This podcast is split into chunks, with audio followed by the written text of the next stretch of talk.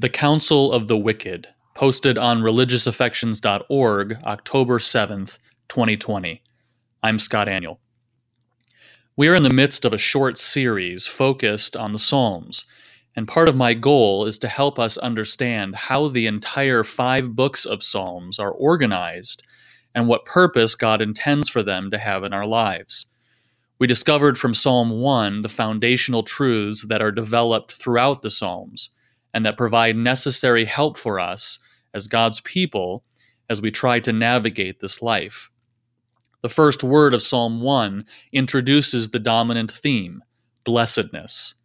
That is the end goal of the Psalter, and that is the end goal of each of our lives. We want well being, flourishing, prosperity. Or, to put it in explicitly biblical terms, we want to be able to praise God freely with our lips and our lives. We want what Psalm 150 expresses all things praising the Lord without anything standing in the way. But very quickly, the psalm expresses what we already know that if we choose the righteous path toward this kind of blessed life, we are going to encounter people who have a very different idea of what it means to be blessed. And they are going to counsel us to go a different way. And so Psalm 1 introduces us to the fact that there are two different kinds of people with two different images of the blessed life. And whatever image you have of the good life is what will control your path. And so, really, the fundamental purpose of the book of Psalms is to help form a proper image of blessedness within us. It is the Torah God's Word, shaping our image of true blessedness under God's rule, such that we will truly prosper and flourish, even in the midst of wickedness around us and sin within us. The truly blessed person will meditate on God's Word. He will muse on the music of the Torah, such that he is formed by it. Now, Psalm 2 builds from these fundamental ideas and further expands them in a few significant ways. These two Psalms are meant to be read together, and they are together meant to introduce the structural framework for the whole Psalter. Psalm 2 opens with the counsel of the wicked. Look at verse 1 and see if you notice how Psalm 2 expands what we saw in Psalm 1. Why do the nations rage and the peoples plot in vain? Psalm 1 began by saying that a truly blessed person will not allow his image of the good life to be shaped by the wicked image of the good life. Psalm 2 shows us what that wicked image is. It shows us the counsel of the wicked, their image of the good life.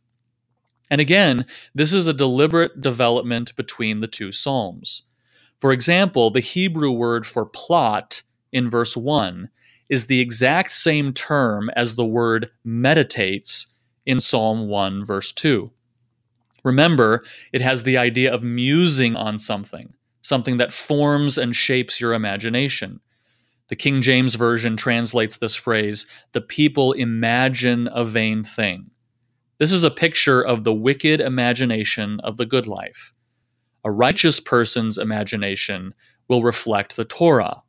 A wicked person's imagination will reflect a different vain image. And what is that image? Notice what they say about the rule of the Lord in verses 2 through 3.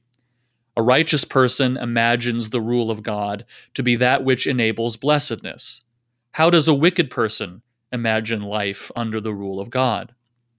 The kings of the earth set themselves, and the rulers take counsel together against the Lord and against his anointed, saying, Let us burst their bonds apart and cast away their cords from us. This is what the wicked imagine God to be like. When they think of the rule of God, they conceive of his rule like bonds that must be broken, like cords that must be cast away for there to be true freedom. The wicked image of the good life is a life of prosperity apart from God, with explicit rejection of his rule, because they imagine that rule to be oppressive. But there is nothing further from the truth. John says in 1 John 5 3, his commandments are not burdensome. Because as ruler, God didn't create commands arbitrarily. He gives commands that accurately reflect the way things ought to be, the way He designed the world to work. This is why when we keep God's commands, when we submit to His rule, the result is true blessedness. And so, this is why we need to make sure that our image of God's rule is correct. If we walk in the counsel of the wicked, if we allow their image to shape us, then we will conceive of God's rule as burdensome. But if we meditate on the Torah of the Lord, if we allow Scripture to shape us, then we will conceive of God's rule correctly. You can find this essay at religiousaffections.org.